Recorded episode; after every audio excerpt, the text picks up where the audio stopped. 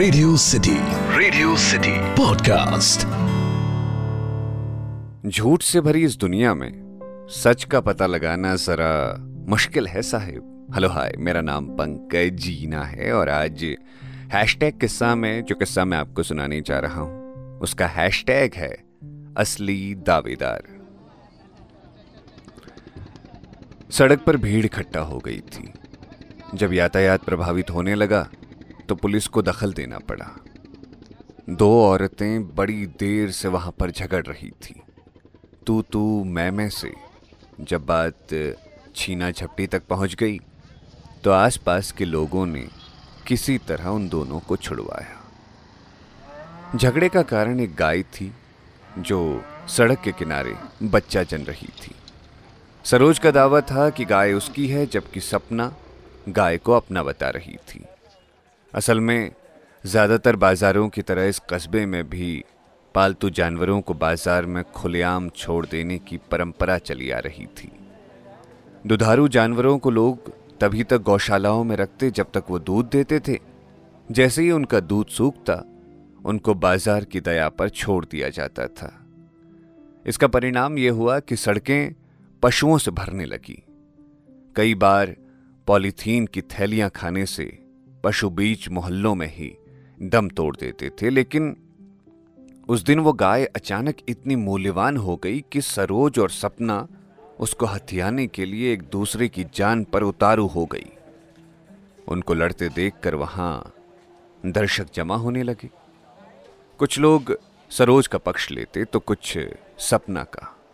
कुछ केवल मामले को तूल देकर झगड़े को हवा देते और मज़े लेते। स्वार्थ, लोभ और तमाशे की इस लड़ाई से एकदम अलग उस गाय की आँखें प्रसव पीड़ा से पथरा रही थी।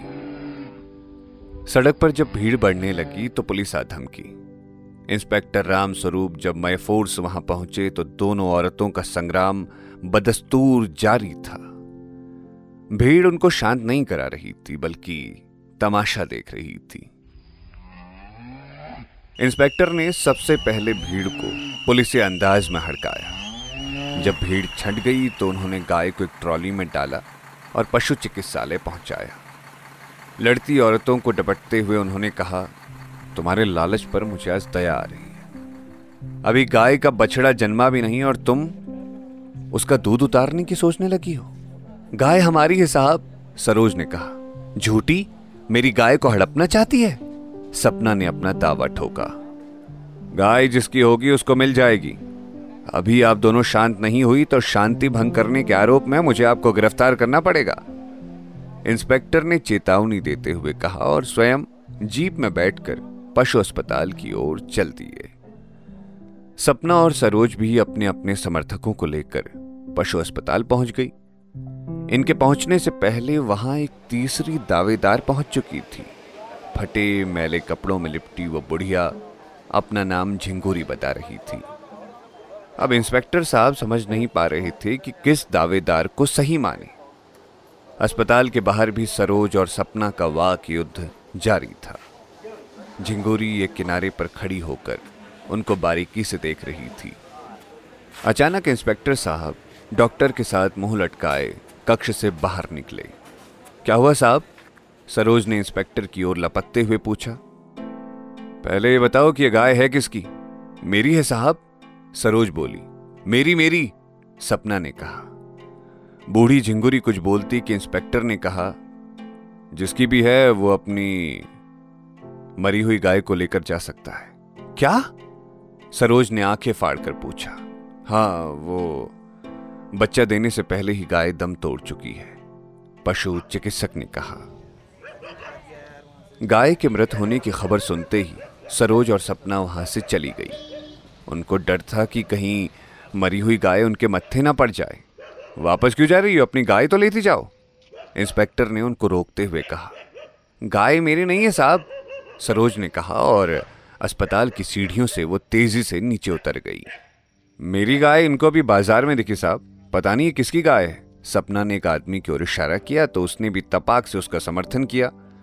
इनकी गाय तो मैंने पाँच मिनट पहले माता के बाग में घास चरते हुए देखी है, साहब। इसका मतलब गाय ये तुम्हारी है।